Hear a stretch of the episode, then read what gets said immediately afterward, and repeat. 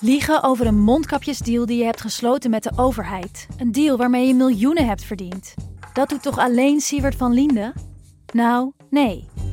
Ik ben Felicia Alberding en in de Mondkapjesmiljonairs duik ik met een team van correspondenten in andere schandalen. Want wist je dat Siewert helemaal niet uniek is? Luister de Mondkapjesmiljonairs in je Podimo-app. Of ga naar podimo.nl slash mondkapjes. En probeer Podimo 30 dagen.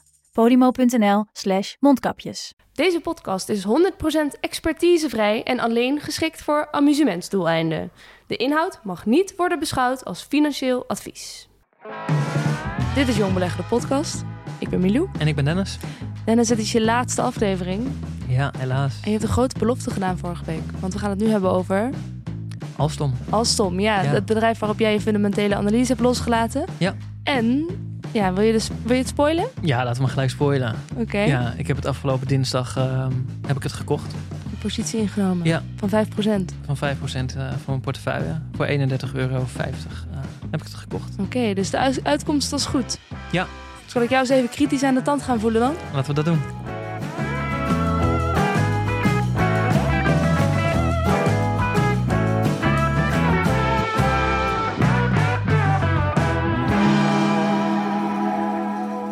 Nou, vandaag gaat het volgens mij precies weer net ietsje beter op de beurs. Maar het was een weekje lang eventjes eh, door de zure appel heen bijten. Ja, het was afgelopen dagen niet al te best. eh, Nee. Iets met een eh, virusvariantje die langskwam. We weten volgens mij nog niet helemaal wat er gaat gebeuren met, dat, met deze variant. Ja, en die onzekerheid, dat raakt natuurlijk ergens de beurs. Beleggers houden niet zo van onzekerheid. Dus dan krijg je dit soort schommelingen een beetje. Ja, maar ik snap die onzekerheid dus niet zo goed. Want de afgelopen keren is het eigenlijk ook alleen maar beter gegaan steeds. Ja, ze zijn, ze zijn wel bang. Je zag ook dat de olieprijs heel erg eh, inzakte gelijk. ja, dat was wel eh, chill trouwens. Ja. Ik hoefde opeens niet meer te huilen bij de pomp. ja, dat scheelde wat. Nee, de, de olieprijs ging wat naar beneden. En dat is toch een beetje bang voor wat economische tegenwind. Of misschien nog meer steunmaatregelen. Dat de schulden weer iets oplopen. Nou, Hm. dus dat zag je een beetje gebeuren. Ja. Ja, maar jij hebt hier natuurlijk helemaal niks van meegekregen eigenlijk verder deze week. Want jij had het heel druk met Hm. iets anders. Ja, het was het analyseren van Alstom. Ik moest natuurlijk nog ehm, eh, best een hoop lezen en doen om, om ook nou, de- alle puntjes op de i te krijgen. En ehm, eerdere afleveringen waren iets meer vanuit eh, de dingen die ik al wist. Eh, Het kost ook tijd om voor te bereiden, nog even goed over na te denken. Maar hier moest ik echt nog wel eventjes ja, in de stukken duiken, zeg maar. Ja. Dus, was leuk om te doen, maar dat, dat kost wel heel veel tijd. Ja. Een zware bevalling. Nou goed, daar gaan we het dus over hebben, over Alstom en eh, jouw fundamentele analyse van dat bedrijf. Ja. Misschien is het leuk om eerst nog even te vertellen hoe jij Alstom, dat doet dus in treinen, Mhm. ja, op de radar hebt gekregen als bedrijf, wat misschien interessant is om in te beleggen. Ja, het was eigenlijk wat toevallig. eh, ehm, Europa kwam met de Green Deal, zeg maar, hoe we eh, klimaatneutraal moeten gaan worden in 2050. Daar stond best wel een uitgebreid stuk over de transportsector. Maar wanneer was dit? Ehm, dat weer? was eh, eind 2020. Ja. Ja, en er staat een heel stuk over de transportsector. Dat is best een, eh, een grote vervuiler in Europa. Ik geloof dat 25% van de vervuiling komt door transport. Dus het is ook logisch dat daar eh, veel aandacht voor is. Uh, maar ook heel erg dat, dat men wil investeren in het vervoer over rails. D daar lees je heel veel nou, logische zaken waarom dat een, een, goed idee is. In ieder geval vanuit duurzaamheidsoogpunt. Ja, en daar zat wel mijn trigger. Dat ik dacht, hé, hey, dit is best interessant. En ehm, ik was er niet heel erg in thuis. Nou, Want um, uiteindelijk is de rails is veel klimaatneutraler dan uh, via de weg, via vrachtwagens dingen vervoeren. Maar ook Ja. mensen vervoeren natuurlijk, die dan niet meer hoeven te vliegen. Maar misschien Ja. per trein iets kunnen afleggen. Ja, absoluut. En dat, het is een van de nou, energiezuinigste manieren van, uh, uh, van reizen. Of Grappig vervoer. eigenlijk. Ja. Dus jij, jij leest dan gewoon zo'n plan, dat die Green Deal. Um, misschien wel gewoon het interesse, niet eens zozeer op zoek naar een nieuwe investering. Nee, helemaal niet. Nee, het, is gewoon, het komt gewoon in het nieuws. En dan klik je dat aan, lees je alleen de, de, de hoofdlijn of de bullet point, zeg maar. En dan, um, um, nou, dan is de interesse gewekt. Dat is meer um, toeval, net zoals dat je het sportnieuws kan lezen, zeg maar. Uh, lees ik dit nieuws ook. En ja, dan is de interesse wel gewekt. En dan, uh, ja, en dan ga je natuurlijk wel wat verder lezen, omdat je denkt, hé, hey, hier zit een beleggingsidee in. Maar, maar hoe groot is dan de omvang van de invloed van transport op klimaat? Ja, de 25% in, van uh, de uitstoot um, komt door transport. En in dat plan... In de hele EU? Ja, en in dat plan staat ook dat we dus met 90% terugdringen. Dus het is een, okay. een, een, enorme... En daar komt ook nog bij dat uh, een groot deel, en dat had ik me ook niet gerealiseerd... dat de helft van het spoor in Europa uh, is niet uh, elektrisch. Mm -hmm. En van alle treinen rijdt 25% nog op diesel. Uh, en die getallen had ik echt niet kunnen bedenken. nee, ver verrast je dat? Ja, enorm. Ja, ik, in Nederland hebben we dat. In Nederland ligt, ligt dat natuurlijk veel gunstiger, dat percentage. Want even kijken, onze treinen zijn allemaal elektrisch. Uh, in Nederland volgens mij bij, bijna allemaal wel. Ja. En volgens ja. mij is dat in Luxemburg en in België, volgens mij is dat ook zo. Alleen er zijn gewoon best wel wat landen in Europa waar dat gewoon helemaal niet het geval is. Mm -hmm. En daar is natuurlijk een enorm uh, winst te behalen. Want die moeten dan dus in die transitie allemaal elektrisch worden ook ja. nog eens.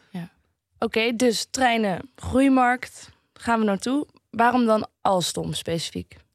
Ja, ik heb eerst gekeken naar uh, welke bedrijven er gewoon op de beurs staan die in deze hoek zitten. Nou, dat zijn er een aantal, je kan er best wel wat over vinden. Um, maar eigenlijk, um, toen ik een aantal aan het bekijken was, Alstom sprong er heel erg uit, vooral op uh, innovatie. Die zijn al heel ver met een waterstoftrein. En uh, die steken ook het meeste geld in, uh, in R&D. Een waterstoftrein? ja, ja, ja, dat is echt wel een groot stuk toekomst. Mm -hmm. Wat volgens mij ook een primaire trigger was toen ik naar Alstom keek, waarvan ik dacht van, hé, hey, dit, is, dit is interessant om te zien. We hebben het natuurlijk twee afleveringen geleden gehad over het veldje bij Johnson Matthey en... ehm, Um, hoe dat slecht nieuws nou, is ontvangen, zeg maar. Um, bij Alstom was ook slecht nieuws. Ze hebben een overname gedaan onlangs. Bombardier hebben ze overge overgenomen. En er bleek nou, heel veel ellende nog in te zitten. Heel veel projecten die gewoon niet op orde waren. Dus in Alstom? Um, nee, in Bombardier, Bombardier wat, ze hebben, okay. ja, wat ze hebben overgenomen. Ja. Uh, dat is natuurlijk ook een veldje. Dat is ook slecht nieuws. Dat, dat ging tussen de 1,6 en 1,9 miljard aan negatieve cashflow kosten. Dat is natuurlijk enorm slecht nieuws. Alleen wat je daar zag, is dat ze gelijk, dat erkenden ze. Dat hebben ze natuurlijk niet zelf in de afgelopen jaren opgebouwd. Daar zijn ze, nou, dat is hun overkomen, als het ja, waar zou ze kunnen zeggen. dat. Uh, maar die hebben direct alles op alles gezet, omdat, en daarom ook die negatieve cashflow, om alles weer op de rit te krijgen. De kwaliteit omhoog en de, de planningen weer op orde. Um, en die CEO, die legt het ook uit um, uh, vanuit de gedachte van, ik wil dat die hele organisatie in rust is. Uh, want elke keer overal waar, waar ellende aan de hand is, komen mensen in een crisissituatie. Dan gaat de focus daarop. En hij wil rust, zodat de focus op die toekomst komt te liggen. Um, en dat, daar grijpt hij gelijk in. Dus dat is een soort van nou, goed omgaan met, met slecht nieuws. Dat vind ik Ja. eerder te prijzen. Het, is natuurlijk, het blijft slecht nieuws. En dat doet ook, daarom doet het ook iets met de koers natuurlijk. Uh, maar ik vind hoe ze daarin staan, hoe ze daarmee omgaan. Dat was mijn eerste trigger dat ik dacht, hier is wel echt wel iets uh, interessants aan de hand. En hier wil ik verder naar kijken. Ah ja. Um, ja, zo ben ik er een beetje ingerold. Zeg. Oké, okay. nou, ik heb wel heel veel vragen meteen. Maar misschien moet je maar gewoon beginnen met die fundamentele analyse. Doe je verslag. Wat, uh, waar, Ja. waar gaan we mee beginnen? Nou, het begint natuurlijk al met, met, met de vraag of, of ik het snap. Snap ik gewoon um, uh, wat die business is en wat het doet? En, en het is natuurlijk, bij treinen is dat um, aan de oppervlakte heel simpel. Omdat ik aan een tweejarige best kan uitleggen uh, wat het is, een trein. Dat Mhm. is niet ingewikkeld. En volgens mij snapt iedereen het wel. Het lastige staat natuurlijk wel in hoe die markt gaat ontwikkelen. Dat zie je natuurlijk in die Green Deal, zie je daar heel veel van. Um, maar dat is wel even goed uitzoeken en kijken, want daar zit ik niet standaard in natuurlijk in, in, in die markt. Dus daarom Ja. heb ik wel heel veel over moeten lezen. En, en afgelopen maanden gewoon elke keer als er wat nieuws kwam of zo, even een beetje bijhouden dat uh, ontwikkelt om er een beetje gevoel bij te krijgen. Oké, okay, dus je snapt nu hoe die, hoe die hele markt werkt van de, de treinen en de, de business eromheen. Nou, ik heb in ieder geval een globaal idee uh, welke kant het op gaat. Want moet je dan ook dingen over de rails weten en over ProRail bijvoorbeeld, spoorwegbedrijven? Ja, ook wel een beetje hoe dat werkt. Want het zijn natuurlijk vaak overheden, semi-overheden die, uh, die tenders doen of die aanbestedingen doen om treinen in te kopen of iets met infrastructuur te doen. Um, dus dat, dat, dat, is je grootste klant over het algemeen. Mm -hmm. uh, dat zie je. je. Je, weet, je, je gaat kijken naar de concurrentie. Wat, wat doen die? En de verschillen. Uh, waar investeren ze in? Hoe kijken ze zelf naar de markt? Hè? Want die, die, die, bedrijven die vertellen natuurlijk allemaal iets over wat zij in de toekomst zien. Um, ja, en, en, en dan kom je achter van alles en nog wat, zeg maar. En vooral, en dat vond ik ook een hele interessante. Je ziet ook dat de, uh, wat nu nog dieseltreinen zijn. Um, dat, die, dan gaan ze niet de stap maken van diesel naar elektrisch, maar over het algemeen van diesel gelijk naar waterstof. Ja, te gek. Ik vind dat nog zo, ja. uh, zo futuristisch klinken, de Mhm. waterstoftrein. Ja, en dat doen ze natuurlijk omdat um, een trein die gaat gauw 30, 35, 40 jaar mee. Dus als je nu um, van diesel naar uh, elektra gaat, dan, dan duurt de stap naar waterstof ben je weer 30, 40 jaar verder. Dus die stap die um, uh, is vrij logisch dat ze die stap nu gaan maken. Oké. Okay. Ja. En dan neem je daar ook in mee dat die Green Deal natuurlijk, dus dat er steeds meer reizigers ook met de trein zullen gaan. Uh, ja, dat. En dat komt deels omdat ze natuurlijk de, de, de verbindingen gaan ze verbeteren. Dus die hele infrastructuur, daar wordt heel veel in geïnvesteerd. Ehm, en niet alleen in Europa overigens, dat gebeurt ook in Amerika. In, uh, in, in bijna alle werelddelen zit daar wel gewoon een grote, grote investeringsmachine achter vanuit de overheden. Um, ja, maar je moet dan dus ook wel de reiziger snappen. Want de reiziger die houdt er natuurlijk ook wel van dat hij gewoon lekker met zijn auto kan. Ja, nee, klopt. En het is ook um, wat interessant is, we bekijken het ook als een totaal, als het ware. Dus ze, ze zien ook heel erg, en die snap ik zelf ook, dat soms kom je gewoon ergens aan met een, met een trein of met een metro. En um, vervolgens moet je nog een half uur lopen. Omdat de, je, van deur tot deur kom je niet altijd. Ja. Dus uh, er gaat ook heel veel geld naar uh, de fietsinfrastructuur. En dat helpt natuurlijk ook. En dit is, ik bedoel, in Nederland hebben we dat over het algemeen wat beter geregeld uh, qua fietsinfrastructuur. Maar in de rest van de wereld is dat natuurlijk niet zo. Um, dus daar zit het overheden en dat staat ook in de Green Deal. Um, of in ieder geval, het is de uitwerking van de Green Deal. Die heet de Sustainable and Smart Mobility Strategy. Daarin zie je ook dat ze heel, heel zwaar investeren in, in, in het geheel. Dus um, ook de, de fietsenstructuur, maar ook in het feit dat je van uh, de ene vervoerder op de ander vlekkeloos kan overstappen. Zowel internationaal als, als nationaal. Nou, dat is grappig. Ik ging namelijk even naar aanleiding van deze aflevering kijken naar hoe dat dan bijvoorbeeld zit met de Noord-Zuidlijn. Uh, die ze hier in Amsterdam hebben aangelegd. Dat moest als een soort van ruggengraat gaan functioneren van het hele netwerk van Amsterdam. Dus de bedoeling was dan dat bussen en trams beter zouden aansluiten op die metro in het midden, zodat uiteindelijk het vervoer beter zou lopen voor bepaalde wijken is het ook zo dat het juist de mobiliteit heeft verslechterd. Mm Maar in het algemeen is het beter geworden. Het is toevallig dat daar gisteren of eergisteren cijfers over gepubliceerd zijn. Precies, en je ziet ook, je hebt zo'n uh, aparte afdeling bij de, uh, in Europa. Die gaat over, over dat transport. Die brengt ook allerlei rapporten erover uit. En die laat ook zien dat in Europa, op het moment dat je die verbindingen sneller maakt of efficiënter maakt, of gewoon dat, dat dat, helemaal beter voor de consument functioneert, dan zie je echt een exponentiële stijging in het aantal gebruikers. Het gaat echt enorm omhoog. Maar wat hier wel dus was, is in, in dit specifieke voorbeeld, de Noord-Zuidlijn, kwamen die reizigers alleen vanaf de bus en van de tram vooral. Die verschuiving ging vooral vanaf daar naar de metro. Niet zozeer de autogebruikers en de fietsers. Ja, dat is dan nog een iets minder. Uh, Wat dan opvalt. Ja, ja. ja. Maar je ziet wel dus dat het, ja, dat is ook wel logisch dat het natuurlijk zo'n effect heeft. Als die verbinding zoveel beter wordt, dan ja. ik vind het echt een aanwinst voor de stad. Ja. Ja, ja en, en wat het ook, kijk, voor veel mensen blijft natuurlijk um, uh, de auto het, de, het voorkeursvervoermiddel. Uh, Dat is ook dat, dat zullen we niet veranderen. Maar wat je wel heel erg ziet, um, daar hebben ze ook wel uh, onderzoek naar gedaan. Ze hebben er ook foto's van gemaakt. Hè, wat als je 100 mensen op een weg zet in, een, met, in een auto. daar staat die hele weg propvol. Stop je die 100 mensen in een tram. Um, dan heb je ruimte zat. Ja, dan dus heb je één tram. Precies. ja. en, en, dat is echt, dat plaatje staat ook in de show notes. Um, ja, het is leuk om te zien, maar je ziet natuurlijk wel. Kijk, en dat is, als consument maakt dat misschien niet zoveel uit. Ja, wellicht zijn niet in de file, dat is het voordeel. Maar het is voor overheden natuurlijk, is dat een enorm voordeel. Want je, je openbare ruimte die wordt steeds schaarser. En daar, daar wil je natuurlijk goed gebruik van maken. En als je meer mensen in een uh, tram of in een metro of in een trein krijgt, um, ja, dan, dan kan je gewoon je openbare ruimte beter benutten. Of door uh, te bebouwen, wat heel erg nodig is, maar ook gewoon om van grijs naar groen te gaan in een uh, openbare ruimte. Maar denk je dat er dan in de toekomst steeds minder auto gereden zal worden, uiteindelijk? Als we hier maar genoeg in door investeren, in investeren? Nou, ik denk wel, en dat zie je al op plekken waar natuurlijk ook helemaal in, in binnensteden. Op het moment dat er een betere infrastructuur ligt um, aan uh, trams, metro's, treinen. Uh, dan zie je gewoon dat daar veel meer gebruik van gemaakt wordt. En helemaal, um, binnensteden willen we natuurlijk ook schoner hebben. En auto's vervuilen. Dus de, de, de, veel grote steden zie je ook gewoon auto's weren uit binnensteden. Ja. En ik denk dat die trend ook nog wel even doorgaat. Ja, dat doen ze bijvoorbeeld dan met die idiote parkeertarieven. Ja. Wat op zich prima is. Ja. ja. Oké. Okay. Dus als je die markt zo een beetje in het geheel hebt, wat, wat is dan jouw conclusie? Nou, het is kijk, economisch en politiek uh, en gewoon qua ruimtelijke ordening zit er zoveel logica in om meer mensen over rails te gaan vervoeren. En als er zoveel logica in zit, dan gaat het ook over het algemeen wel gebeuren. Het kan bijna niet anders, zeg je. Uh, nee. Ja. Oké, dus nu, uh, jij snapt het bedrijf, ik nu ook een beetje. En je snapt ook in de, de wereld waarin het moet opereren. Mm -hmm. Waar ga je dan naar kijken? Uh, nou, het verdienmodel. Uh, ja. Waar verdienen ze nou gewoon geld mee? Ja. Hoe doen ze dat? En wat daar ook wel interessant is, is ze verdienen ongeveer de helft van hun geld um, met de verkoop van treinen, trams, metro's, hè, alles, alles wat over de rails gaat. Um, en dat noemen ze rolling stock. Dus die divisie. Um, rolling stock. Ja. Ehm, wat je daar heel erg ziet bij Alstom, eh, en dat is ook waar het verdienmodel naartoe gaat, is ze zijn heel vroeg, waren ze al met een waterstoftrein. In 2016 hebben ze die gepresenteerd aan de wereld. In 2018 is die al eh, commercieel beschikbaar. Ehm, Wordt er al op gereden? ja, er wordt al op gereden. Waar dan? Ja. Eh, Duitsland zitten er een aantal. Hm. Ehm, en nog een paar landen. Volgens mij hebben ze iets van iets boven de 50 van die treinen hebben ze nu rijden. Die treinen hoeven dan niet op die draadjes aan de bovenkant vast te zitten. Die kunnen gewoon eh, Ja, met lucht ledigen. Ja, Maar dan op, op de rails wel, ja. precies. Mhm. Ehm, en dat is interessant, want de concurrenten die eh, zijn nog bezig met, in de testfase met dat soort eh, treinen. Of dat begint nu een beetje te komen. Ze hebben best een voorsprong. En ze hebben eigen, eh, de fuel cells zeg maar, van de waterstof. Die hebben ze zelf in huis, die hoeven ze niet in te kopen. Dat zijn grote voordelen.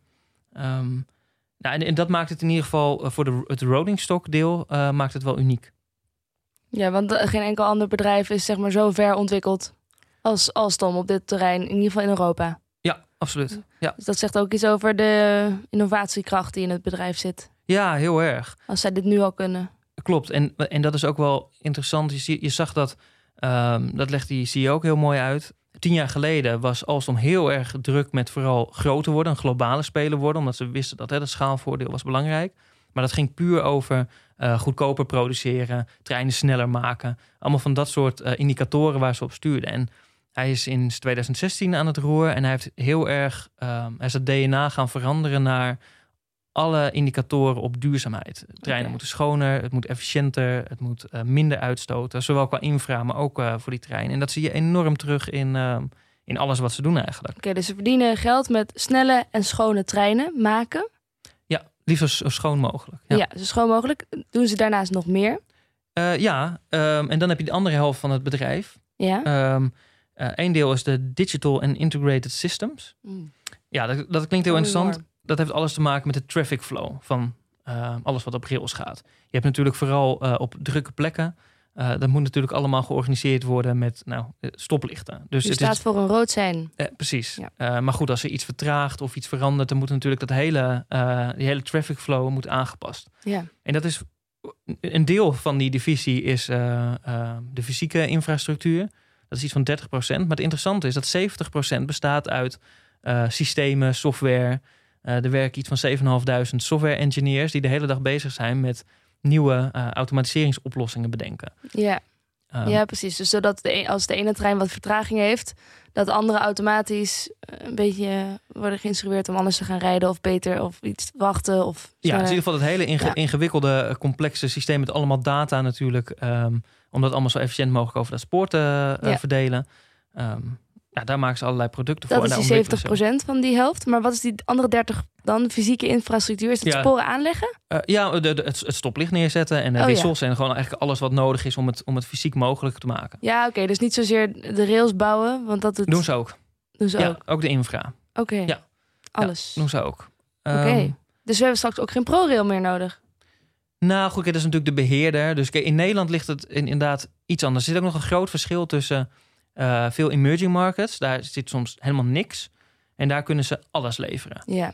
Ehm, en veel ehm, eh, in, in Frankrijk en in Duitsland en in, Nederland, daar ligt natuurlijk iets anders. Daar ligt al een hele infrastructuur. Mhm. Daar hebben we een ProRail. Ehm, d- dat werkt iets anders. Daar hebben we natuurlijk minder aan de, het infradeel van Alstom. Ja. En zijn onze treinen bijvoorbeeld van Alstom? Nee. Oké. Nee, in Nederland... eh, de- Echt, wij zijn echt uniek. ehm, nou ja, in ieder geval, eh, ze geven ook aan Nederland er zo'n kaartje van wat ze waar doen. In Nederland daar, zit, daar, daar zijn ze trials aan het doen of zo. Dus dat is een beetje... ehm nou, wij, eh, we hebben net even iets anders geregeld, Oké. Ja. Terug naar het verdienmodel. Ehm, ja. Ehm, We weten nu wat ze Oh ja, doen. eh, en wat interessant is ook aan die eh, digital eh, en integrated systems, ook dat is volledig gedreven op het duurzamer maken en het, de CO2-uitstoot naar Ja. beneden halen. Want als je efficiënter die treinen over het spoor kan krijgen, meer treinen over eenzelfde stukje infra, ehm, dat betekent dat je minder infra hoeft aan te leggen. En dat is natuurlijk ook weer een vervuilende activiteit. Ja. Dat helpt. Ja. En dan hebben ze nog het derde deel, en dat is, ja, dat is een, de, de vrij simpele, dat is het services deel. Services, Ja, dus de- ze doen het onderhoud ehm, eh, en, en ze doen het, ehm, Het eh, beheer. het beheer, support van de, van de software of de geautomatiseerde systemen. Ja. Eh, onderdelen. Dat, dat spreekt denk ik voor zich, maar dat is best een grote divisie. ook. ja. Nou, dat klinkt als een heel divers bedrijf. Een heel groot bedrijf. Al Ja, die takken. en ze doen ook, kijk, al die takken doen ze bij elkaar. Dus ze hebben ook een soort van turnkey ehm, eh, projecten die ze kunnen draaien. Dus inderdaad, in, bijvoorbeeld in India, waar op sommige plekken gewoon nog geen infra beschikbaar is, geen systemen draaien. Daar kunnen ze dus alles maken en alles leveren om daar gewoon ehm, ehm, vervoer over sporen of over een rails mogelijk te maken. Dat noem je een turnkey. Ja, dat heet volgens mij eh, oh, in alle. eh, Je draait de eh, sleutel om en die aan gaan met iemand aan. eh, precies, ja. Ja. Zo werkt het volgens mij in, eh, net, net als bij huizen, zeg maar. Hè? Dus je Ja. draait de sleutel om, je komt binnen en alles is af en klaar. Ja, oké, dus conclusie. Zo verdienen ze dus geld met al deze dingen daarin voorop lopen. Ja, klopt. En er is, een, er is nog wel enige concurrentie. Hè? Er zijn meer bedrijven. Maar je ziet ook, en daar gaan we straks ook nog even bij stilstaan hè, bij die concurrenten. Maar je ziet ook dat er heel erg, eh, de Europese Commissie is ook heel erg die overnames. En die zit heel erg eh, te remmen op eh, het samengaan van die bedrijven. Omdat ze ook wel zien dat de concurrentie dan wegvalt. Dus ze zitten, er is concurrentie, maar echt heel veel is het niet. Hm. En vervolgens zitten ze natuurlijk in een, in, in een trend, in ieder geval op meer mensen in steden. Het moet allemaal duurzamer. Die vraag gaat echt, echt heel erg toenemen. In ieder geval, eh, dat is mijn verwachting. Ja, daar staan ze uitstekend gepositioneerd met eigenlijk alles wat ze kunnen leveren. Maar is het verdienmodel dan vooral dat ze alles leveren? Of wat, want ja, Ja, dus, dus ze kunnen alles leveren, dat helpt. En ze lopen voor, wat mij betreft, ehm, eh, qua innovatie. Of nou op de treinen is, op het softwaregebied. Ja. Ehm, daar hebben ze zoveel op geïnnoveerd. Ze hebben ook het meeste geld ehm, eh, daarvoor beschikbaar. Ja. Ja. dus hebben we het eigenlijk al over de competitieve voordelen die ze hebben als bedrijf. Maar dat is ook onderdeel van de fundamentele analyse, toch? Ja. Dus je gaat kijken naar hoe, in hoeverre hebben ze nou echt een voordeel op andere Ja. eh, concurrenten. Precies. Want in Europa heb je daar eigenlijk eh, je hebt een aantal grote. Dat is dan, je hebt Alstom, eh, Bombardier. Die hebben ze dan nu overgenomen.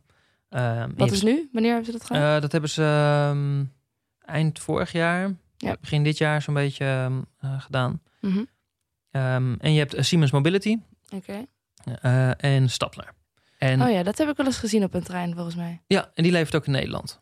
Kijk. Dat is een Zwitsers bedrijf. En dat hele concurrentieverhaal dat beginde ergens in 2018. Toen wist Alstom natuurlijk al dat ze schaalgrootte nodig hadden om concurrerend te blijven en om meer geld in die R&D te kunnen stoppen. En toen wilden ze Siemens Mobility overnemen.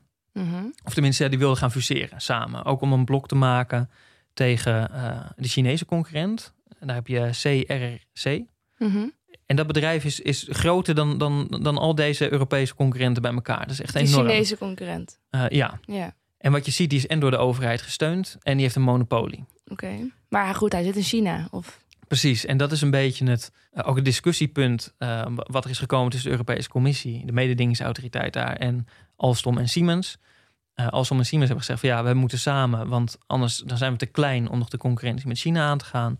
En daarvan heeft de Europese Commissie eigenlijk geconcludeerd van nou, dan krijg je in Europa veel te veel macht. Eh, want dan, Ja, want dan worden zij veel te groot ten opzichte van die andere bedrijven, zoals Bombardier en Stadler. Ja, want eh, Alstom en Siemens doen ruim 8 miljard aan omzet bijvoorbeeld. Stadler eh, onder de 4 nog. En Bombardier voor het Europese deel ook iets van 4 miljard. Dus dan krijg je één grote reus met, met nog nou, twee, drie eh, kleine concurrentjes ernaast. Ja, Ehm, wat bijna geen concurrentie meer mag heten dan. Eh, nee, in ieder geval daar zagen ze een, een risico. Dus volgens mij is dat, dat wel redelijk. Maar het argument natuurlijk van ehm, eh, Alstom en van eh, Siemens... dat is ook wel redelijk. Want die Chinese ehm treinenbouwer... Die, is ook, die heeft ook plannen om in de rest van de wereld te gaan zitten. Daar willen ze gaan groeien. Ja, dat is inherent aan het Chinese beleid volgens mij. Dat ze... ja. ja. Ja, en in China wa- was het de markt inmi- inmiddels dalende. Dus het was ook wel een beetje uit noodzaak ehm, om over de landsgrens te kijken. Eh, maar goed, de Europese Commissie heeft geconcludeerd... Die, die, dat, dat, dat gaan we niet samen laten gaan. Eh, Hmm. Ja, dat, dat, dat is wat het is. Eh, en het ze hebben- slecht is voor de Europese concurrentie, ja. Ja, en het, het vreemde is hier wel dat zowel eh, Frankrijk als Duitsland... Hè, Siemens is Duits en eh Alstom is Frans... eh, allebei die overheden die steunden het samengaan heel erg. Die wilden heel erg dat dat een eh één groot bedrijf werd. Mhm. En de Europese Commissie heeft ook geoordeeld dat als je eh, concurrentie uit het buitenland wilt tegengaan, dan is dit niet de manier. Er zijn andere middelen, dat is eigenlijk het oordeel wat ze hebben gehad. Als we dat willen, zijn andere middelen beschikbaar om dat te doen. Namelijk? Nou, je kan natuurlijk importheffingen bijvoorbeeld. Hè, dat is een hele simpele. Zag je met Amerika ook. Die ging op een gegeven moment, wat was het, 25% volgens mij, aan importheffingen op Chinese producten stoppen. Ja, maar dus weer importheffing doen op treinen uit China. Ja, bijvoorbeeld. Je kan als overheid ook stellen van we, we willen alleen eh, eh, hier infra aangelegd of treinen geleverd als ze hier geproduceerd worden. Ja. Eh, ja, Ja, oké. dus je hebt daarvoor niet per se nodig dat je een hele grote eh, treinenmaker eh, fuseert. nee, dat vond de Europese Commissie. Ja. Ehm, eh, Alstom vond nog steeds van niet. Ja, Eh, dus natuurlijk. die- maar Alstom wil ook geld verdienen. Eh, ja, dus die is ehm, verder gegaan en verder gaan kijken. En Ja. die zijn uitgekomen bij Bombardier. Ja, want dat mochten ze wel. Ja. Bom- Bombardier was een kleine speler genoeg dat zij dachten van nou, dat kan nog wel. Ja, het was en iets kleiner. Maar ze hebben ook wel veel eh, afspraken moeten maken dat ze zaken moesten afstoten. Dus deels moesten ze dingen afstoten en deels moesten ze bepaalde informatie aan concurrenten ook verstrekken. Oké. Ehm, dus ze hebben daar wel wat voor moeten laten, als het ware. Inleveren. Eh, ja, maar daar hebben ze dus wel een. ehm, Maar geen eh, vitale zaken? Of dat was het blijkbaar overkomelijk? ja, Want het recept voor de waterstoftrein, dat mochten ze wel gewoon zelf houden. Daar ga ik wel van uit, ja. Ja, ja. Ja, en uh, goed. En, en ze hebben daar natuurlijk ook het argument was hier ook weer uh, om die R&D. Als je kijkt naar die, en dat is lastig, die Chinese concurrent, dat is heel lastig om te bekijken hoeveel geld die nou echt verdienen, hoeveel er naar R&D gaat. De, de, het is moeilijk te achterhalen. Het is best zoeken. Wat ze zelf aangeven is dat ze anderhalf miljard per jaar aan R&D uitgeven. Okay, waarom wil jij dat weten? Waarom vind je dat interessant? Nou, omdat het natuurlijk iets zegt over um, met de hele analyse van uh, waar het naartoe gaat in de, in de treinenwereld is het natuurlijk extreem belangrijk dat je um, innovatieve producten hebt. Ja. Anders kan je gewoon niet, bij, niet goed genoeg bijdragen aan, aan die ontwikkeling naar duurzaamheid. Dus als die uh, Chinezen daar veel meer geld in stoppen, dan zou je ook uh, kunnen bedenken dat daar natuurlijk meer en, en betere producten uitkomen. Ja. Um, nou, anderhalf miljard steeks erin, naar eigen zeggen. Dat zou ook best kunnen, want die omzet is ergens tussen de 20 en de 30 miljard. Uh, dus het kan best dat ze daar anderhalf miljard van in R&D stoppen de combinatie van Bombardier en Alstom, uh, die stopt er 500, 600 miljoen in. Dus dat is echt wel een groot verschil. Dus dat was wel mijn, um, mijn grootste zorg. Uh, ik geloof best dat, dat Siemens, Alstom en Stadler naast elkaar kunnen bestaan. Die bieden allemaal net eventjes een beetje wat anders. Maar met, met CRC zat ik wel een beetje in mijn maag. Mm -hmm. Dus ik ben vooral gaan zoeken naar wat doet het bedrijf nou goed. Want op de site van het bedrijf doen ze alles fantastisch natuurlijk. Um, maar waarom vind je dat zo belangrijk? Dat snap ik niet helemaal. Want de, de, Europese Commissie heeft gezegd van ja, nee, dat is toch echt een andere markt. Daar heeft Alstom dus eigenlijk geen last van, zeggen ze. Klopt. Maar... En we gaan, uh, ja, ja, we kunnen dat op andere manieren inperken. Uh, klopt. Maar dan is er nog wel de vraag, kijk, dat, dat zeggen zij. Maar ik wil het ook nog wel ergens uh, zien dat het ook daadwerkelijk gebeurt. Want ze, komen, ze zitten al wel in Europa. Het is niet dat ze niet zijn. Ze hebben ook in, in de UK hebben ze contracten gewonnen. In nog wel een aantal andere landen. Mm -hmm. Um, het is nog niet heel groot, maar ze zitten er wel. Okay. Um, en op het moment dat er gewoon een, een tender is van een overheid... en zij komen er of als beste of als goedkoopste uit... ja, um, je, je, kan ervoor kiezen om, om dan te gaan voor de Chinese ja. concurrent. Ja. Maar wat je heel erg ziet als je um, op internet zoekt op die, op die vaksites, zeg maar... Um, zie je gewoon heel erg dat daar de conclusie wordt getrokken... dat de meeste van de projecten die ze hier hebben... of niet van de grond komt, niet op tijd af is... en dat ze dus heel veel moeite hebben om voet aan de grond te krijgen. Ze hebben ze wilden zelf 60% per jaar groeien in Europa. En feitelijk is dat, wat is tussen de 8 en de 10% geloof ik. Ja. En dat is ook omdat overheden, die beginnen inderdaad te eisen. Uh, de werkgelegenheid moet dan hier naartoe. Dus je moet hier fabrieken hebben. Je moet hier leveren. Je moet hier onderhoud gaan plegen. Ja, en totdat je dat voor elkaar hebt in je hele netwerk. Um, dat duurt lang. En dat blijkt dus ook in praktijk. In ieder geval de verhalen die je erover leest, die zijn Ja. niet heel positief. En blijkt ook uit de cijfers vervolgens uh, van het bedrijf zelf. Uh, dus ik, ik, ik ben in ieder geval tot de conclusie gekomen dat ook wat de Euro Europese Commissie stelt van um, en dat gaat nog wel even duren totdat China hier echt voet aan de grond krijgt, dat dat wel lijkt te kloppen. Ja, oké. En ondertussen dan weer even terug naar Alstom. Mm -hmm. Alstom is nu dus hier de grootste met de overname van Bombardier. Ja, die komen samen tot. Um, um, Ook al was Bombardier een zootje. Ja. En moesten ze heel veel inleveren. Voor een groot deel wel. Bombardier had ook lagere marges. Maar daar zit natuurlijk wel um, Alstom werkt natuurlijk op een bepaalde manier, uh, waardoor ze hogere marges uh, bereiken. Bombardier zit lager. Maar daar zit natuurlijk wel de winst, dat als ze dat goed gaan uitlijnen met elkaar, um, dat het totaal meer waard gaat worden. Uit welk Als- land komt Bombardier? Canada. Oké. Ja. En het zit wel, en dat is ook wel het mooie. Bombardier zit uh, uh, in markten waar Alstom niet zit. In, zowel in Zuid-Amerika en Amerika, in Europa. Dus landen waar Alstom groot is, um, daar staat Bombardier weinig. Dus nu hebben ze, ze hebben het redelijk. um, Echt vergroot Ja, het vergroot. netwerk, Ja. letterlijk. Ja. ja. dat helpt. Ik geloof dat ze ergens boven de, boven de 16 miljard inmiddels aan, uh, aan omzet gaan komen. uh, totaal wereldwijd. Hm. Uh, maar goed, er zat wel wat ellende in, dat klopt. Ja. Maar die, die concurrentiepositie is nu in ieder geval verstevigd. Ze hebben echt een competitief voordeel, concludeer je ook. Ten opzichte Ja, van de andere bedrijven. Absoluut. Ja. En, en die schaalgrootte die is echt heel erg belangrijk. Echt heel erg belangrijk. Vooral omdat je dan gewoon meer geld kan uitgeven aan, eh, Ja. aan R&D. Oké. En je noemde hem al even, de, de CEO. Hoe heet hij eigenlijk? De CEO van Alstom. Want dat is ook, je moet dan naar management kijken, toch ook? Dat Ja, belangrijk. zeker. Zeker. Hoe zit het management eh, eruit? Management- ja, de CEO. Dat is wel Mhm. het belangrijkste. Hè? Dat is Henry Poupard Lavarche. Ehm, en die werkt al heel lang bij Alstom, sinds 1998 al. Mhm. Ehm, allerlei divisies. Hij heeft een achtergrond ook in finance. Ehm, en sinds 2016 is hij de, is hij de CEO. En wat, je, wat, wat ik in ieder geval heel erg bij hem zie, hij heeft een enorme visie en focus vooral. Eh, en dat zit allemaal ook op duurzaamheid. Hè? Dat hebben we net ook al even gedeeld. Hij, maar alles wat hij zegt, of nou, in elk interview zie je hem elke vraag weer, of het antwoord op vragen weer teruglijnen naar wat het doet voor duurzaamheid, vergroening van eh, transport. Alles. Dat hele DNA van het bedrijf is aan het omturnen tot dat. Tot die de bijdrage leveren. Ja. En ja, het maakt bijna niet uit welke vraag ik eh, langs heb zien komen naar hem. Alles turnt hij weer naar en we gaan het groener maken.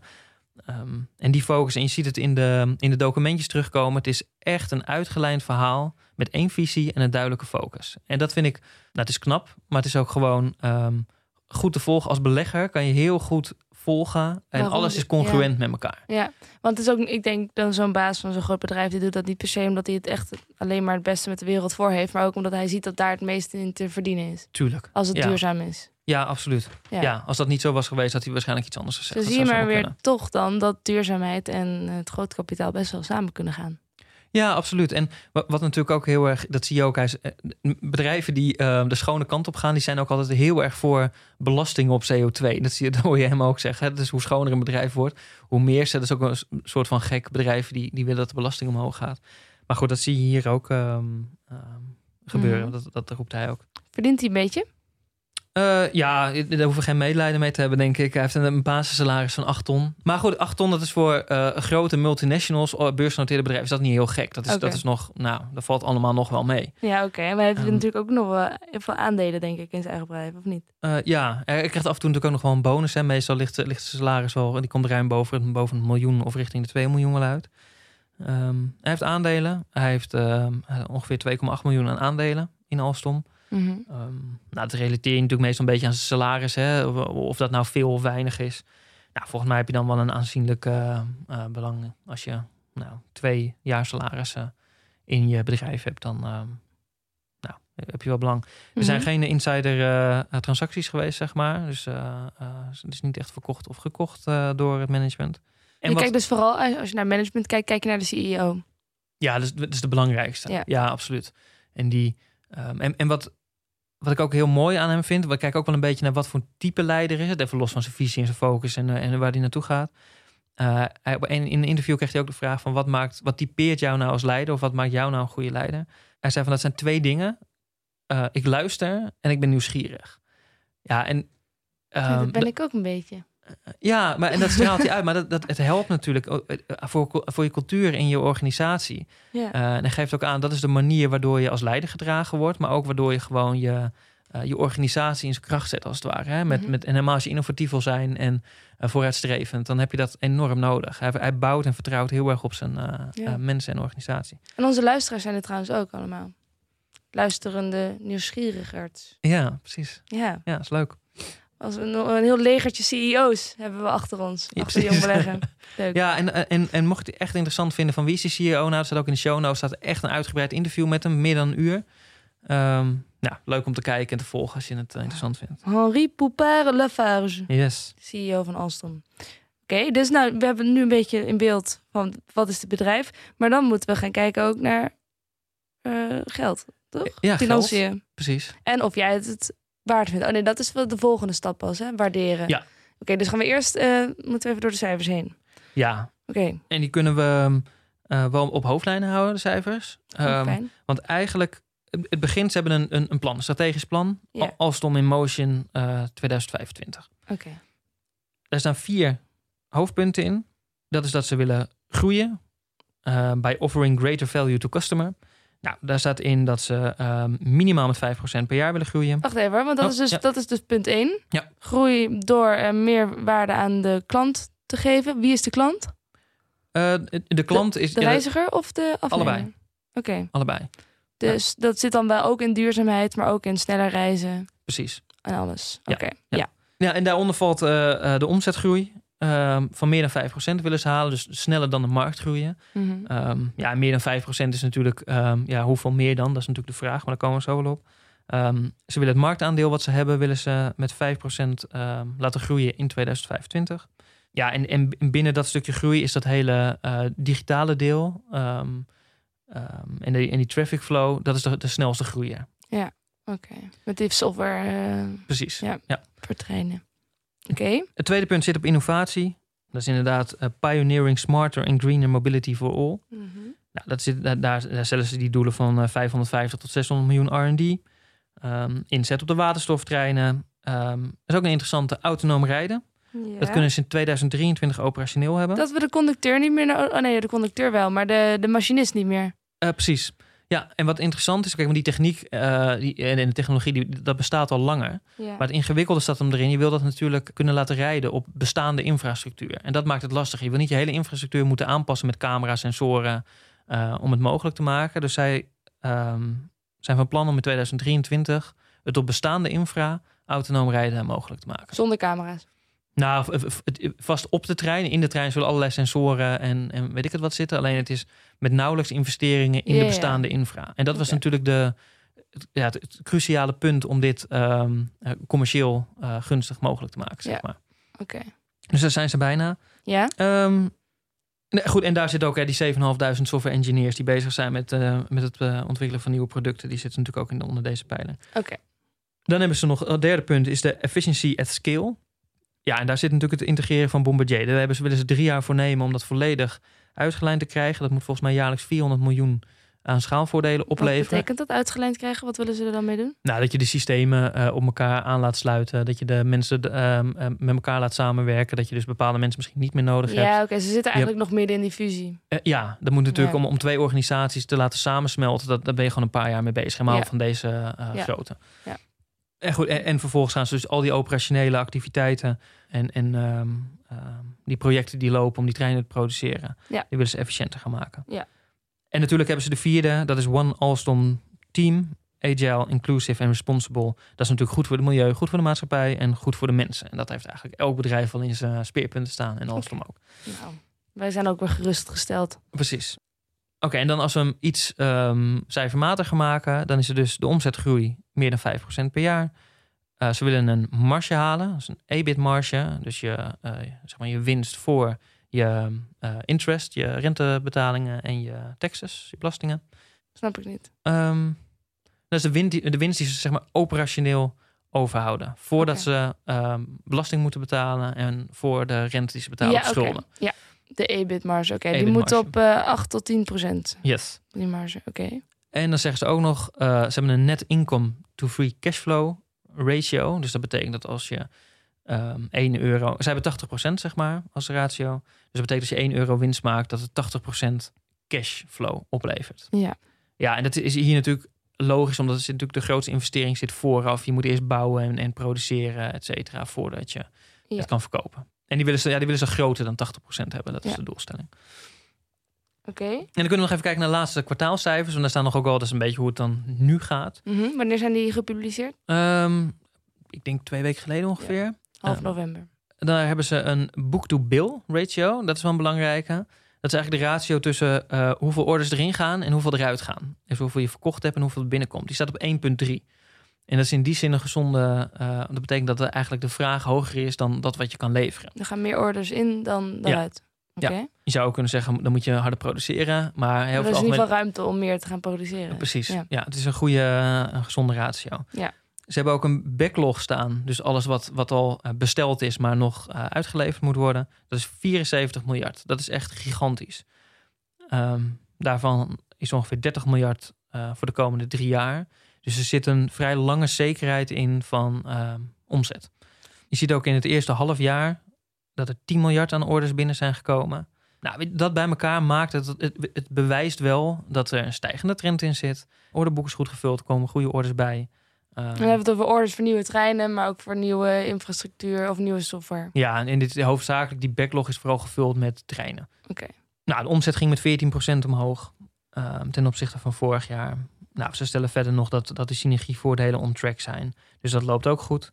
En die negatieve cashflow die ze hadden verwacht, hè, door die overname en de, en de rommel die ze daar moesten opruimen, daar hadden ze verwacht dat dat tussen de 1,6 en 1,9 miljard zou gaan kosten uh, aan negatieve cashflow. Dat hebben ze bijgesteld naar 1,4, uh, 1,5 miljard. Dus daar zit nog een, uh, nou, nou, voordeeltje kan je het niet noemen, maar een, uh, een minder nadeeltje. Ja, ja precies. Oké. Het klinkt allemaal ontzettend rooskleurig en ja, positief. Goed, hè? Ja, ja. ja, maar zie je niet iets over het hoofd? Um, nee, want kijk, als je wel kijkt, als je naar de balans kijkt, hè, het, het volgende dat is gewoon hè, alle, alle bezittingen die ze hebben en hoe ze dat gefinancierd hebben. Wat je daar wel ziet, is dat de schulden echt fors zijn opgelopen. Deels door de overname, dat hebben ze deels met schuld gefinancierd. Maar ook omdat ze nu de ellende aan het opruimen zijn. Um, dat kost ook geld en dat heeft natuurlijk ook een, uh, een negatief effect op je balans. Dus je ziet um, dat, dat de schuld, ja, die, die, is, die is echt wel hoog. Ik denk dat ze de komende jaren dat wel een klein beetje recht moeten of willen trekken. Dus nou, dat zie ik niet over het hoofd, maar ik zie wel degelijk ook wel dat daar een, uh, een minpuntje zit. Dus en ze moeten de rommel opruimen en de schuldenlast is Ja. wat omhoog gegaan. Ik Maar je met al die orders in dat boek eh, komt dat wel goed, denk je? ja, precies. Het is niet zorgelijk, dat niet. Maar het betekent wel voor hoeveel cash is er in de toekomst beschikbaar. In de eerste jaren is dat misschien wat minder, omdat ze die balans wat beter op orde gaan Mhm. brengen. Nou, ja, oké. Dus dan komen we dan nu bij misschien wel het belangrijkste onderdeel van de analyse. Ja, wat is het waard en, eh, Ja. en wat kost het op de beurs? Ehm, ja, en het belangrijkste hier was natuurlijk hoe hard gaat het groeien? Kijk, want ze hebben een doelstelling van meer dan 5%, maar dat, is, dat, ja, dat, kan heel veel zijn. Meer dan 5% zit heel veel boven. Wat ik daar heb gedaan, eh, los van de afgelopen jaren al gekeken, wat die omzetgroei is. Nou, eh, afgelopen jaar was het al 14%. Dat is misschien ook wel uitzonderlijk door, door, door de alle corona-effecten, is dat vaak wat slecht vergelijkbaar. Maar als ik de combinatie zie van er komen meer mensen op aarde, je hebt urbanisatie, er gaan meer mensen in die steden wonen. wonen ehm, daar wordt de openbare ruimte steeds schaarser. We moeten enorm gaan verduurzamen de komende jaren. Ja, in die combinatie is 5%, d- dat is echt te weinig. Dat, ik geloof, dat, dat kan bijna niet anders, dat het hoger is. Mhm. Daar vind ik 8% groei echt realistisch. Ik kan me niet voorstellen dat ze de komende jaren, en dan heb ik het echt over 15 jaar, 15 jaar, dat 8% omzetgroei echt haalbaar moet zijn. Dat, heb je, dat is een getal wat jij zelf hebt vastgesteld. Ja, Want jij denkt dat het zal gaan groeien. Ja, dat is een inschatting. Op basis van aannames natuurlijk. Ja. Ehm, dat vervolgens, kijk, ze, ze geven dan zelf aan dat die EBIT-marge de komende jaren oploopt naar 8 tot 10 procent. Dus ergens heb ik daar ook mee gerekend. En in 2025 hebben ze het dan over. Eh, in het model heb ik dan, mijn model heb ik rekening gehouden met 8,5 procent marge in 2025. Maar wel dat het oploopt tot 10 procent in de jaren daarna. Oké. En dat lijkt misschien optimistisch aan de bovenkant van hun eigen range. Maar als je de, ehm, de groei in het, het softwaredeel eh, doortrekt, daar zitten veel hogere marges op. Ik, ik geloof ook dat als dat groot wordt, en dat gaat op een gegeven moment gaat dat natuurlijk qua volume de overhand nemen. Als je harder groeit, dan wordt het op een gegeven moment ook een groter deel van je, ehm, van je omzet. Ehm, denk ik echt dat ze op 10% moeten kunnen komen. Op lange Ja. termijn. Dus eh, richting Ja, de 10 jaar. Want die marges op softwareproducten zijn natuurlijk hoger, omdat je Ja. één keer een softwareproduct maakt en dat meteen aan heel veel mensen zonder heel veel extra kosten kan eh, uitsmeren. Ja. Ja. Ja. Oké. Oké, dus daar heb ik eh, ehm, eh, rekening mee gehouden. Vervolgens denk ik ook dat op, na, naarmate dat hoger wordt, dat die cashflow ratio, waar ze zelf meer dan 80% ehm, eh, nemen, die heb ik gewoon ook laten oplopen tot 2025 naar 80%. Maar ook daarna heb ik hem opgerekt naar 90%. Omdat ik ook denk dat op een gegeven moment gaan ze daar nou, meer dan 80% naar 90 moet je wel kunnen komen. En die schulden dan? Ja, die schulden. Kijk, uiteindelijk naarmate natuurlijk dat bedrijf eh, groeit, eh, wordt de schuldenlast relatief eh, gezien kleiner. Als je er niet meer maakt. En precies, je moet niet meer maken. Dus ik ben er ook van uitgegaan dat ze de komende jaren niet per se heel hard gaan afbouwen. De- misschien de eerste twee jaar wel. Dan, dan zul je wat afbouw zien. Daarna denk ik dat het ergens gelijk blijft. Misschien naarmate ze groeien wordt het natuurlijk wel iets hoger. Dat kan, want het- je, wil niet, je hoeft niet alles uit, uit je eigen vermogen te financieren. Ja. Ehm, dus dat effect zit erin. Ook in 2022 nog gewoon een negatieve cashflow. Omdat, omdat ze nog gewoon de boel op orde aan het brengen zijn. En vanaf Mhm. 2023 gaat het dan een beetje normaliseren naar eh, die targets die ze gewoon hebben gesteld eh, voor 2025. Mhm.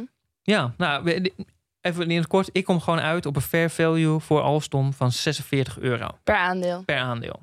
Juist. Ik hanteer zelf 25% eh, margin of safety. Ja. Ehm, ja, dan, dan, dan is het kopen bij een koers van eh 34,50. Eh, Oké, maar heel eventjes, want hoe kom je dan bij 46 euro? Wat is, de, wat is nou de getallen die in deze berekening zitten? Ehm, dat is eigenlijk met, met de uitgangspunten zoals we die net hebben besproken. Ik voorspel 10 jaar vooruit in het model, discounted cashflow model. In Ja. de eerdere uitzendingen natuurlijk uitgebreid over gehad. Ja. Daar voorspel ik de cashflows. En vanaf jaar 10 of vanaf jaar 11 eigenlijk, dan, dan heb je met een bepaalde formule voorspel je eigenlijk de, de eeuwigheid. Dus, dus wat doet het tot in de eeuwigheid? Ja. En dan neem je een, een vaste groeivoet. In dit geval heb ik 3% genomen. Dat is vrij gematigd, omdat je natuurlijk Ehm, je, wil, je kan niet tot het einde der tijden 8% groeien of zo. Dat, dat is ergens niet, niet realistisch. Ehm, daar heb ik 3% gehanteerd. Maar dan krijg je dus in je model... eh, komt er een waarde uit. Je maakt dus al die cashflows naar de toekomst toe... maak je contant naar nu. Ja. Ik maak contant met 10%. Hè. Mijn rendementseis is 10%. Voor minder nou, zou ik niet willen beleggen als het ware. Dus die reken ik terug. Dus alle cashflows tot in de oneindigheid... teruggerekend naar nu. De Ja. waarde van nu. Ja. Ehm, is in mijn, eh, met mijn aannames, mijn model, 46 euro. Ik denk niet dat ik zelf zo'n berekening zou kunnen doen, maar dat maakt er niet zo heel veel uit. Denk Nee. ik. Nou, de berekening is, de, het model is heel, eh, is heel eenvoudig. Het is alleen, eh, het, enige ingewikkelde zit er natuurlijk in. Je gaat de toekomst voorspellen. Ja. Eh, dus met eh 90% van het werk zit in heel goed weten waar de markt naartoe gaat, hoe het bedrijf in elkaar steekt, waar ze naartoe groeien, hoe dat allemaal gaat ontwikkelen. Dat, dat is het lastige. Kijk, uiteindelijk, het model zelf is, ehm, Ja. nou, dat is geen hogere wiskunde. Oké, dus je zegt een margin of safety, 25%. Dus je koopt het bij een koers onder de 34,50. Yes. Uh, hoeveel staat het? Nou, hij stond gisteren, ehm, of, of di- dinsdag, op 31,50 zo'n beetje. Ehm, dus ik heb gekocht. Veel? Eh 5% van mijn portefeuille. Dus hè, 20, Dat ik heb 20 wel veel. posities, dus Ja. gemiddeld 5% per positie. Dus ik heb Ja. gelijk 5% gekocht. En daarmee kom je weer op hoeveel bedrijven in totaal in je portfolio uit? Eh 19 heb ik er nu. ja, ja. dus je zoekt er misschien nog wel eentje. Of vind je 19 ook al goed? Eh, nou, nee, ja, vind, ik- vind ik ook goed. Dus in principe er mag er eentje bij. Ja. Maar 19, 20, 21. Nou ja, goed. Weet je, ik, ehm, ehm, is ook wel even oké. Dus je bent blij. Eh, ja, absoluut. En, en, wat, ja, en het is sowieso leuk omdat ik een, een nieuw bedrijf dat ik echt interessant vind, ook om te volgen. eh, eh, dat vind ik leuk. En je zit op duurzaamheid. Het zit ook in duurzaamheid. En wat ook nog wel interessant is, is, want ik heb natuurlijk wel gekeken, hoe kan het nou dat ehm Alstom lager noteert dan die fair value die ik bereken? Als ik kijk naar de consensus van analisten, dat is nog wel interessant om te vermelden, die nemen echt minder groei mee. Die zitten de komende jaren bijvoorbeeld op iets van 5, 6 procent groei. Eh, maar ook in de marges en in de cashflow. De, het, het, lijkt wel alsof analisten no- nog een soort van, van vier, vijf jaar vooruit bedenken dat die cashflow echt onder druk gaat staan. Dus dat die marges niet opkomen, dat die cashflow niet, niet positief gaat kantelen. eh, dat wellicht de concurrentie wel heel erg gaat aantrekken. Ja, ik, ik, ik zie het gewoon ehm, rooskleuriger. Dus, daar, Ja. dus ik snap het verschil. Ja. Eh, ja, nou goed. En wie, de- waar het eh, gaat eindigen, dat... eh, Ja, dat, verschil snappen, dat heeft weer met het contrair denken van vorige week ja, te precies. maken. Het ja. pokerspelletje, dat je moet weten wat hebben de andere spelers in handen qua kaarten. ja, dus ik, ik snap wat zij denken. Ja. En, En als je dat- toch ga je er tegenin. Ja, en ik, sterker nog, ik denk zelfs dat die 8% ook eh, groei in omzet, dat die nog conservatief is. Dus ik, ehm, maar goed, we zullen zien. Ik, ehm, ook ik kan het gewoon mis hebben. Ja, wanneer is de uitslag? Ja, over vijf jaar of zo. Ja, Over tien jaar. tien jaar. Ja. Ja. Misschien over drie jaar, misschien over twee jaar. Ja. Ja, weet, weet het niet. Even geen PDT-update, hebben we vorige week natuurlijk gedaan. Ehm, maar we willen wel alle nieuwe vrienden van de show bedanken. Bij deze. En nieuws slaan we ook even over, want daar hebben we geen tijd meer voor. Maar wat wel leuk is om even te bespreken, ook in het kader van die grote update van vorige week in de portfolio dividend tracker, even onze rendementen naast elkaar leggen van de afgelopen tijd. Want dat kunnen we nu heel goed zien in die grafiek Ja. die er is gemaakt.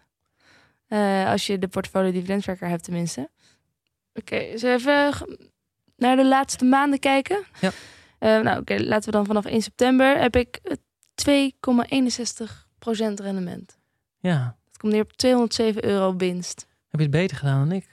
Is het zo? Ja. Ik vind dit, dit niet een heel indrukwekkend rendement, 2,61. Nee, dat, dat, is het ook niet heel erg. Maar aan de andere kant is het nog steeds beter dan een spaarrekening. Maar volgens mij doet de, de wereldindex doet iets van 4% in de afgelopen drie maanden, zag ik. Ja. Alleen, uh, Dat doen we het allebei minder dan dat. nou, ik zat, ik zat naar mijn eigen eh, portefeuille te kijken. En die ging gewoon op min 4 afgelopen drie maanden. Ja, dus ik heb het gewoon een soort van een underperformance van 8% afgelopen drie maanden. Hoe kan dit dan? Nou, ik, ik heb wel een paar, ehm, een paar stukjes ellende. Uh, Pinterest is heel hard naar beneden gegaan. Just Oh. iets heel hard naar beneden gegaan. Hmm. Ik zie niet zo heel veel ellende in de bedrijven. Alleen de koers eh, do- doet wel een beetje eh, dat. Ja. Ehm, ja, het is even wat het is. Maar ik, ehm, Ja, dan, nou ja, sowieso de afgelopen week heeft wel een klein deukje opgeleverd in mijn portfolio. Ja. Ik heb nu een eh, totale waarde van 7.999. Nou, vorige keer zat ik ruim boven de 8.000. Dus Ja, we hebben allemaal een beetje moeten inleveren. Ja. Ja. En precies op het hoogste punt heb ik gekocht. ja. Ik had toch even moeten wachten eigenlijk, hè? Nou goed. Vandaag is een nieuwe ronde, nieuwe kansen, nu wij dit opnemen, want het is 1 december. Precies, dus je kan weer bijkopen. Ik kan nu wat bijkopen, een beetje recht trekken.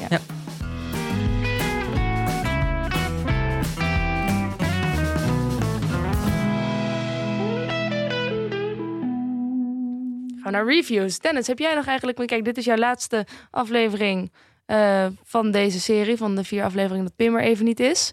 Je komt vast wel weer een keer terug. Vast wel. Heb jij nog leuke reacties gekregen? Nou, ik heb, wel, ik heb heel veel vragen gekregen ook. Heel veel reacties. Ik, ik heb ze ook nog lang niet allemaal kunnen beantwoorden.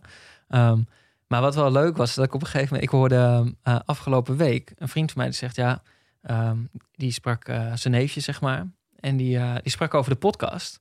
Die, die kent mij ook gewoon. Maar die weet alleen dat ik Dennis ben. Maar niet per se Dennis Emmelkamp, denk ik.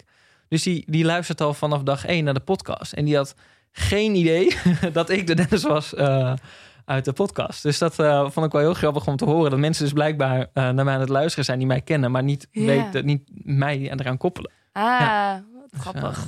eh, En verder nog vragen of opmerkingen? Of zijn mensen een beetje, zijn mensen een beetje aardig voor je?